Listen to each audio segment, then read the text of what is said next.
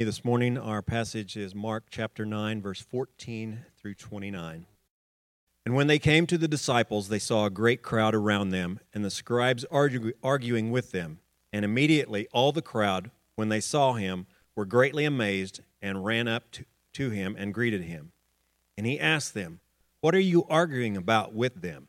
And someone from the crowd answered him, Teacher, I brought you my son, for he has a spirit that makes him mute.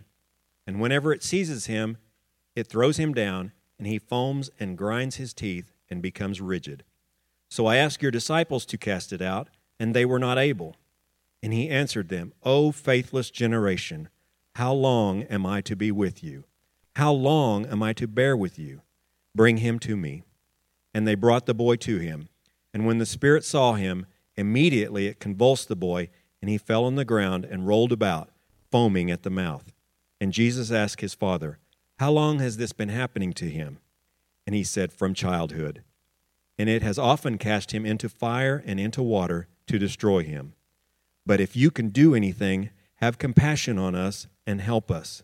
And Jesus said to him, If you can, all things are possible for one who believes.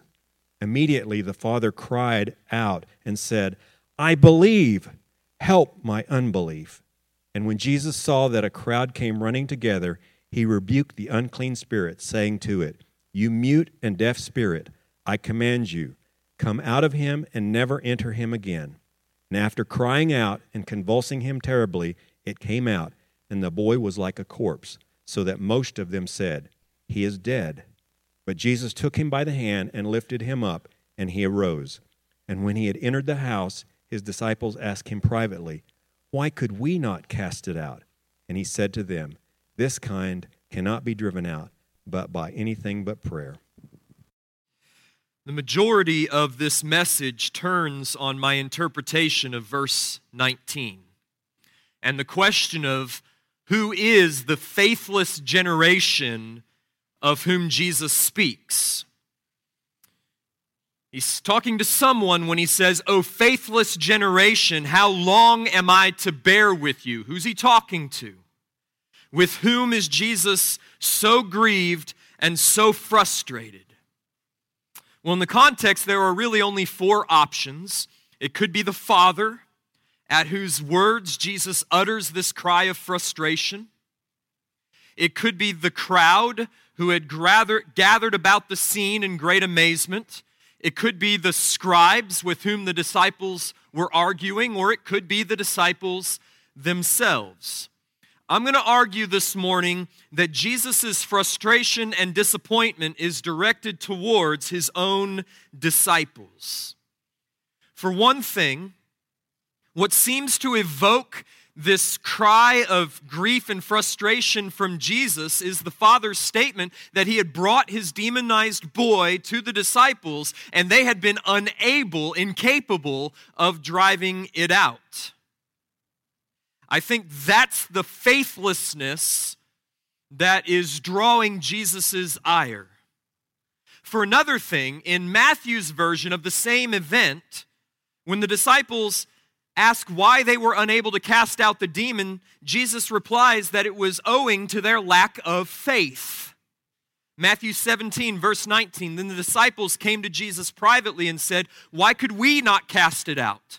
He said to them, Because of your little faith. For truly I say to you, if you have faith like a grain of mustard seed, you will say to this mountain, Move from here to there, and it will move, and nothing will be impossible for you. So I believe the best way to understand Jesus' frustration and grief in verse 19 is to see it directed towards his disciples who had been given the authority to cast out unclean spirits. Back in Mark chapter 6, when Jesus sent them out, he had given them authority over unclean spirits. They had cast out many unclean spirits, Mark tells us in Mark 6 13. But now in Mark 9, it seems that they are unable to cast out this particular demon because of a lack of prayer, verse 29, which was itself the result of a lack of faith, verse 19. Therefore, I believe that we have two interactions in this text which demand our attention this morning. There is Jesus' interaction with the boy's father, which provides us a lesson in the wonder of Christ's mercy, even for those whose faith is weak and faltering and stumbling. The truth displayed is that it's not the strength of your faith which saves, rather, it's the strength of your Savior. Then, secondly, there is Jesus' interaction with his own disciples, which provides us with a second lesson a lesson in the dangers of performing Christian ministry in one's own strength rather than by faith in the strength that God supplies. Faithless ministry is, as we will see, powerless ministry. So, two interactions, two lessons to be had from this text this morning. In other words, what we almost have here is two sermons or rather, one sermon that speaks to two different audiences that are represented here this morning. To those who are here, to those of you who find yourself in a state of desperate need, struggling to believe that God cares, that God hears your cry, that God knows your pain, that God has compassion and sympathy for you, there is encouragement here in the midst of your struggle this morning and to the church, to the disciples who minister day in and day out in Christ's name, there's a warning here for us. There is a warning that there are two ways to do the work of the ministry, but only one results in God's power to save sinners, to defeat Satan, and to raise the dead. So, two sermons, one text. We'll begin with Jesus' word to the disciples. When Jesus came down from the Mount of Transfiguration, along with Peter and James and John, they returned to the rest of the disciples and they found them surrounded by a great crowd and engaged in a heated debate with some of the scribes. And Mark records that when the crowd saw Jesus, they were greatly amazed. Why? Well, it could be some combination of the fact that Jesus had a reputation as a great miracle worker. Maybe they had heard of Jesus' power, of Jesus' authority that he had wielded down south in Galilee. And maybe it was also a combination of the fact that he's here now and perhaps he'll settle this dispute that's been fomenting in the midst of this crowded street. Jesus, when he arrives, he asks them, that is the disciples, what were you arguing about with them, that is the scribes? Well, at this point, a man in the crowd spoke up, telling Jesus that he had brought his son, intending to bring him to Jesus, but when he couldn't find Jesus, he brought him to Jesus' disciples.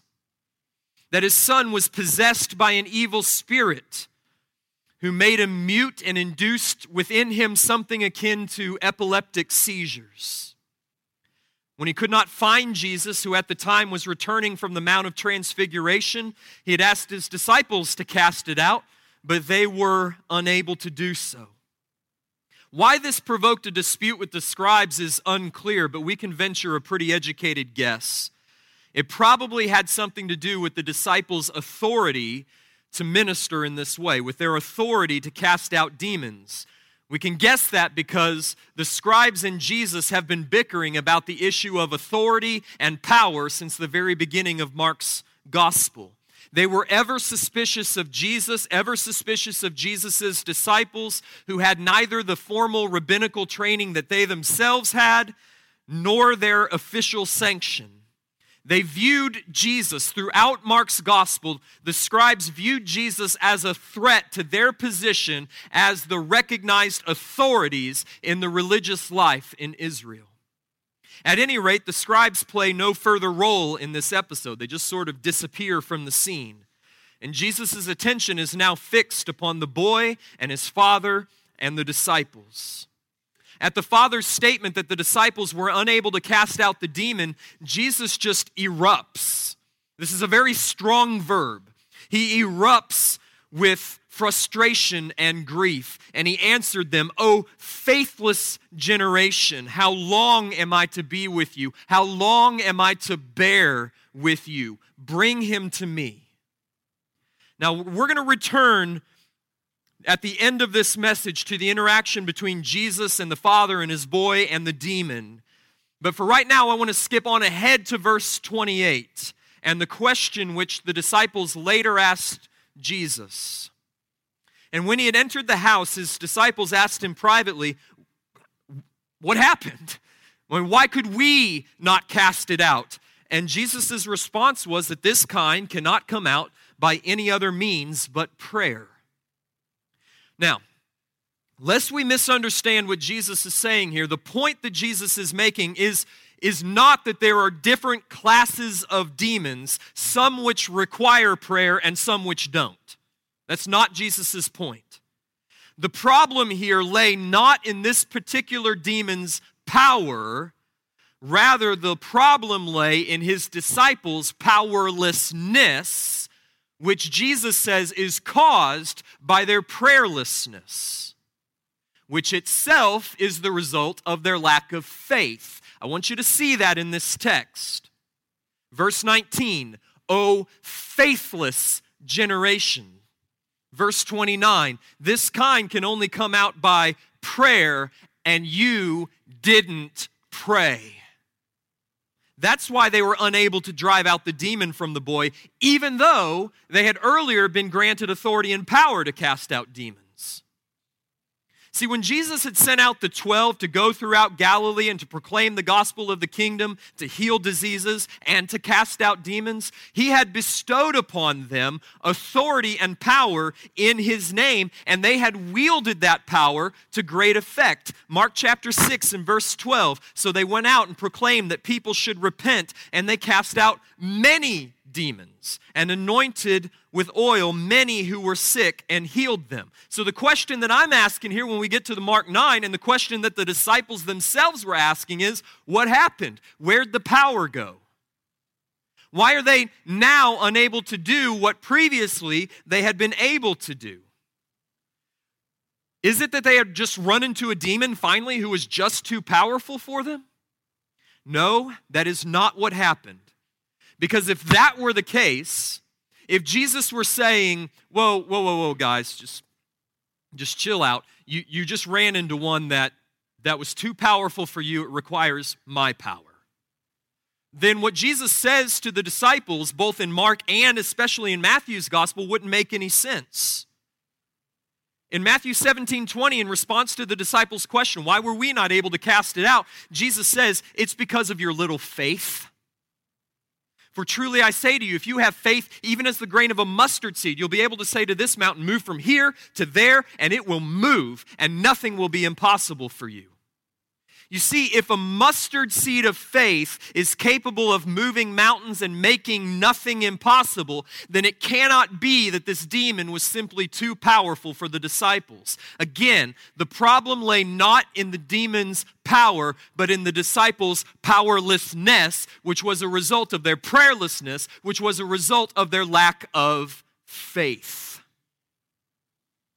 So, the question that I have that I'm going to seek to answer this morning is why had the disciples been rendered powerless when just a few months earlier they had been filled with power such that the demons fled from their command? The answer lies in Jesus' frustrated and grief stricken rebuke. They had grown faithless, verse 19, and their faith manifest or their faithlessness was manifested in their prayerlessness, verse 29. It seems to me, and I find evidence for this in their question to Jesus why could we not cast it out? That the disciples had begun to imagine themselves as having that power inherent within them to cast out demons. They had been gifted, they were special, they had the power, and they could wield it as they wished. They had begun to imagine that the power to cast out demons resided within them rather than in God, and therefore they had begun to minister in their own strength rather than to rely on the strength which God supplies to those who trust Him. That's why a mustard seed of faith will move mountains and make nothing impossible. It's because it's a faith that relies on the strength and power of God for whom nothing is impossible and who can move mountains without breaking a sweat. The disciples, on the other hand, in their own strength, were not only incapable of moving mountains, they couldn't even remove one solitary demon from a small child. See, when confronted by this evil entity, they did not pray for God's power, they did not trust in God's strength, and they did not seek God's glory. They arrogantly began commanding the demon to leave, and in return, the demon simply mocked them. The scribes then seized upon the opportunity to declare that, that this powerlessness therefore proved the illegitimacy of the disciples and of their master. So there's a vital lesson to be learned in this text for a church that seeks to do the work of the ministry. That's our job, right? We are disciples whose job is to go forth and make disciples. We are the ambassadors, the ministers of Christ, to whom has been entrusted the work of the ministry. And so there's a lesson here the power for effective kingdom ministry, the kind of ministry that bears real, genuine, lasting results, does not reside within us. Therefore, if we attempt to perform kingdom ministry, preach sermons, teach Bible studies, lead connect groups, lead Awana discussions, counsel a friend, share the gospel, go on mission trips, serve and visit widows. If we attempt to perform such kingdom ministry in our own strength, relying on our own wisdom, trusting in our own power, then that ministry, all of it, will be eternally fruitless, just like the disciples who tried to exorcise a demon without trusting in and praying for God's power. So, as we consider this and its application for our own ministries, I want to make three notes. Number one, I want you to note the source of the kingdom power that we need. That is the power that produces eternally fruitful ministry. Where's it come from? Well, the power for effective kingdom ministry, as evidenced by this text, does not reside within the disciples of Jesus. It does not reside within us. It resides within Jesus himself. Jesus made this point abundantly clear on the night of his betrayal and arrest, John 15, 5. I am the vine, you are the branches. Whoever abides in me and I in him, he it is that bears much fruit. For apart from me, you can do nothing. Apart from continually abiding in the vine, who is Christ, you can do what? Nothing. You can do nothing of eternal value in your connect groups. You can do nothing of eternal value in your deacon ministry. You can do nothing of eternal value in Awana. You can do nothing of eternal value in your counseling with friends. You can do nothing of eternal value in your sharing of the gospel with neighbors and coworkers. No fruit will come from that kind of ministry that trusts in its own power. You can do nothing. Just let the weight of those words sink down upon you and rest upon your ministry. Nothing apart from the power which Christ supplies, we can accomplish nothing of eternal value. Now, listen. That doesn't mean that we can't produce by our own natural power fruit that has the appearance of eternal value. It happens all the time. Churches that have this tremendous production value and they can turn their stage into living waterfalls, right? They attract tons of people. Pastors with great charisma and eloquence, they attract tons of listeners. Evangelists with rhetorical skills who just know intuitively or by long experience how to, how to draw the bow across the string and, and, and pluck the heartstrings of the listeners. They can make tons of converts. But in the end, it's all chaff and it's all destined to burn. Because the only ministry that matters, that bears fruit, that remains and redounds to eternity, is supernatural ministry, and supernatural ministry can only be performed by supernatural power. There's a great danger in relying upon our natural gifts to perform natural ministry and produce natural fruits.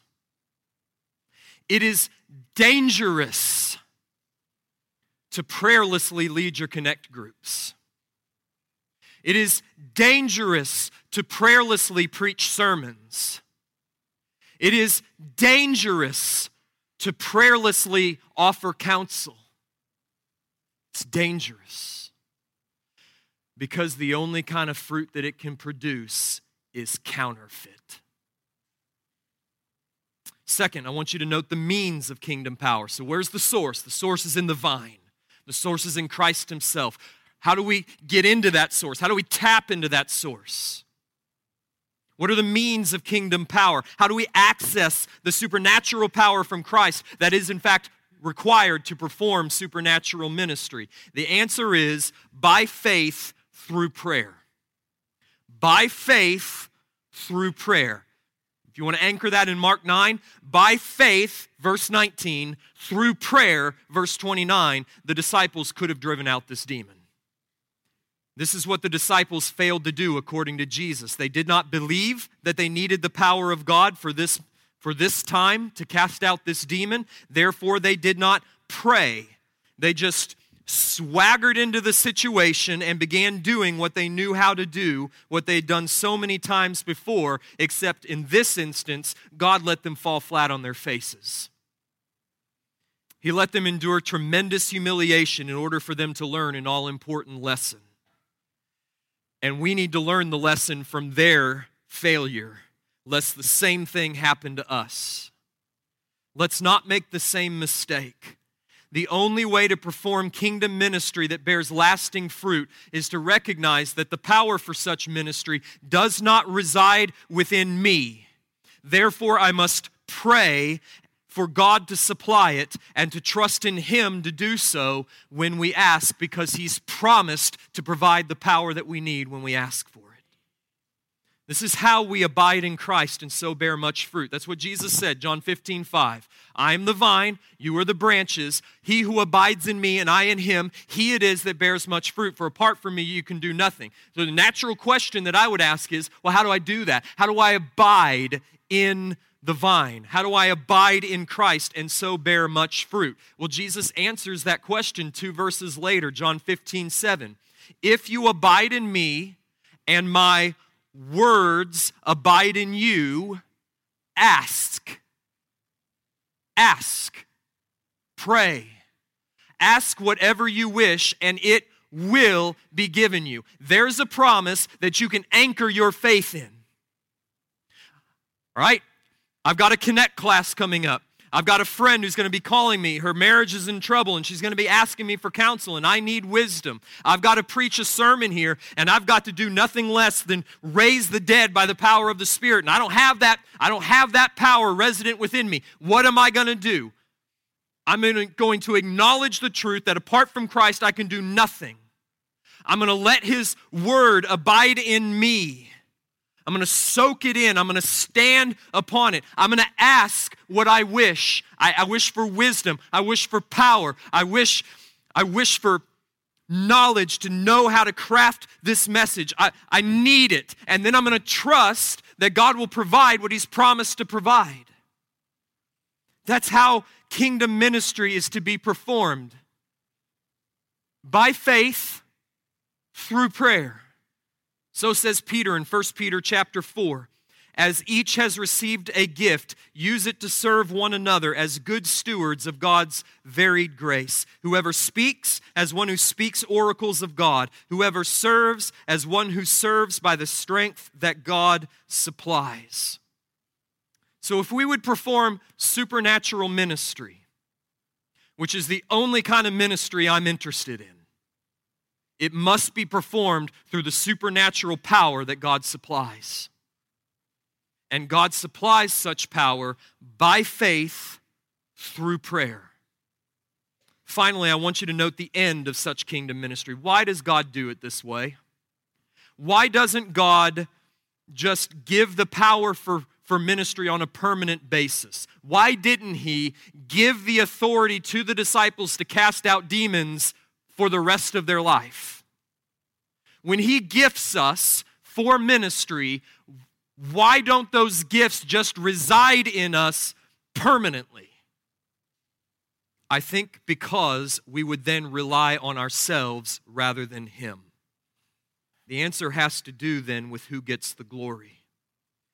I think that God allowed the disciples to fall flat on their faces in this very public of settings because they had swaggered into this situation without praying, without trusting, imagining that they could handle it on their own because they were something special. They were Jesus' disciples, after all, and to them had been entrusted authority.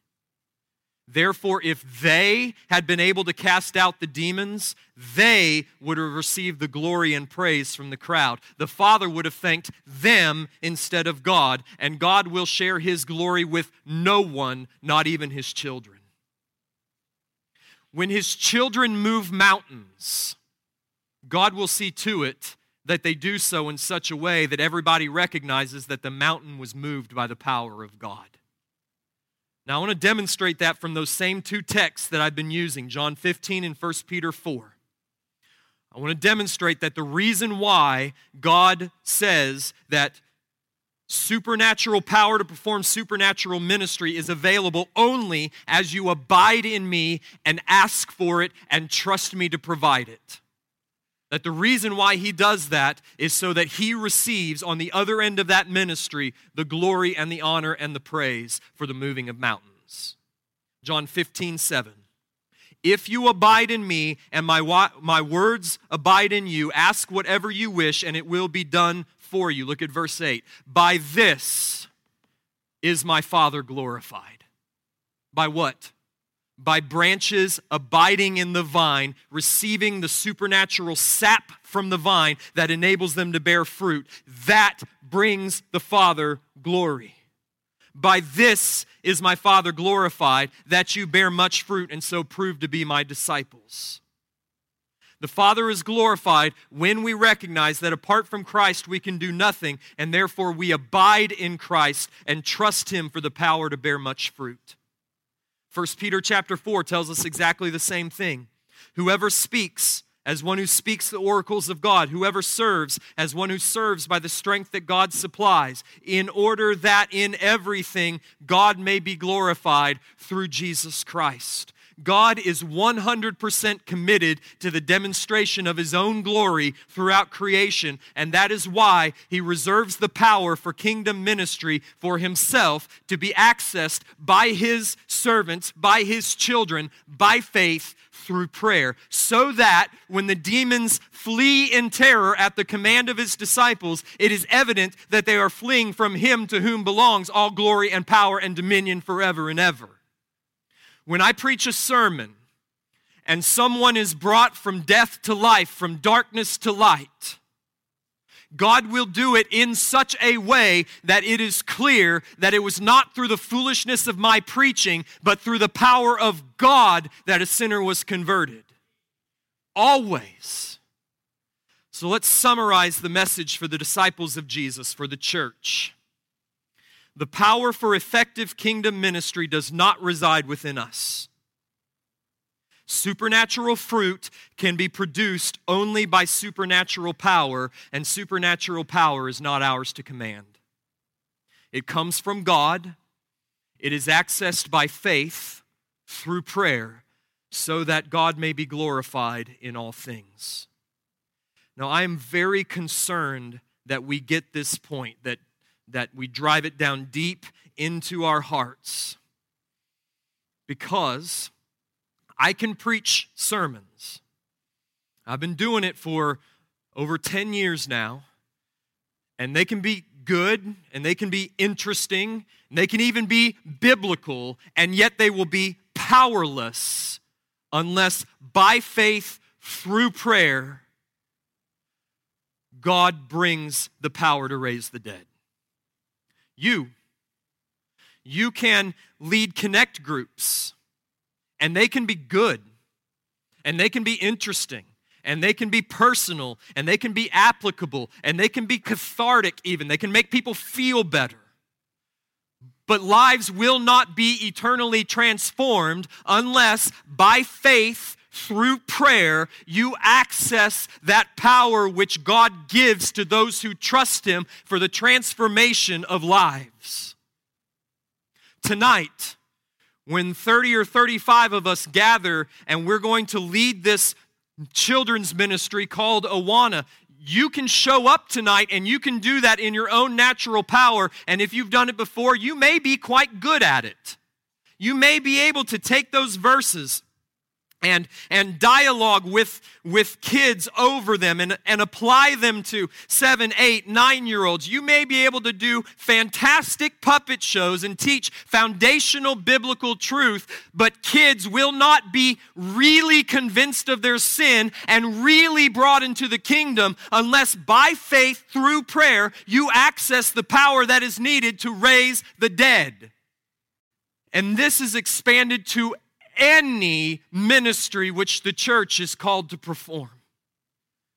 Apart from Christ and the power that he supplies by faith through prayer, we can do nothing. At First Baptist Nix, I want us to fear something that I don't think is feared enough.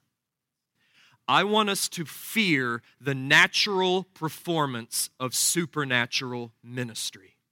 I want us to be afraid of that because it's easy. Believing prayer is hard. Prayerless ministry is easy. Showing up unprepared for Awana is easy. Showing up being prayed up is hard. Fear the natural performance of supernatural ministry. Why? What's to be afraid of? The natural performance of supernatural ministry creates only counterfeit fruit. A prayerless ministry is a powerless ministry. So let's be committed to being afraid of something. Can we do that? Let's be afraid as a church of trusting in our own strength, in our own natural gifts and trying to do the work of the ministry in our own power. The only way to move mountains and to cast out demons and to see more people converted than we do, the only way to see marriages restored and people set free from the bondage of sin is by the power which God supplies by faith through prayer to the glory of His name. That's the only ministry that matters. That's sermon number one. Sermon number two speaks to a different audience and it conveys a different message.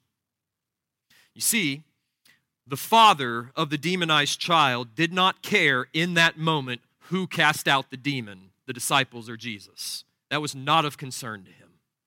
In this moment, he didn't care by what power the disciples tried to do the work of the ministry. In this moment, he didn't even care who got the glory. In this moment, he could not see beyond his own desperate need. His only child, so says Luke, was the victim of the malevolent will of an evil spirit who, from childhood, would seize his little boy with epileptic seizures and would try to burn him in the fire or drown him in the water. What a frightening experience for a child, and what a horrifying thing to endure for a father. This father is desperate, and in his desperation, he sought out this itinerant, miracle working rabbi of whom he'd heard. Not finding Jesus, though, he settled for Jesus' disciples and he begged them to cast out the demon, but they were unable. Now, however, Jesus is back on the scene and he's commanded that the boy be brought to him. Verse 20. And they brought the boy to him, and when the spirit saw him, immediately it convulsed the boy, and he fell on the ground, and he rolled about, foaming at the mouth. See, the demon had bested the disciples, okay, they'd mocked them in their self sufficient arrogance. But no longer. Now it was in the presence of the Holy One, and it was terrified and horrified. And Jesus asked his father, How long has this been happening to him? And he said, From childhood. It has often cast him into the fire and into the water to destroy him. But if you can do anything, have compassion on us and help us. And Jesus said, If you can, all things are possible for him who believes. See, Jesus has him, or the, rather, the boy's father has implored Jesus for help, and he's been pleading on the basis of Jesus' compassion. If you can do anything, have compassion on us and help us. We've got nowhere else to go. But that request is not a request of faith, it's a shot in the dark. If you can do anything, is a shot in the dark. And Jesus immediately seizes upon that little conditional particle at the beginning of a sentence, if. And he says, If, if you can, and he calls upon the Father to make the choice either I can or I can't. What do you say? Either Jesus possesses the authority to cast out demons or he doesn't. And Jesus is calling this man to a decision, but the Father just can't believe. He cannot muster the faith that he does not possess, and neither can you.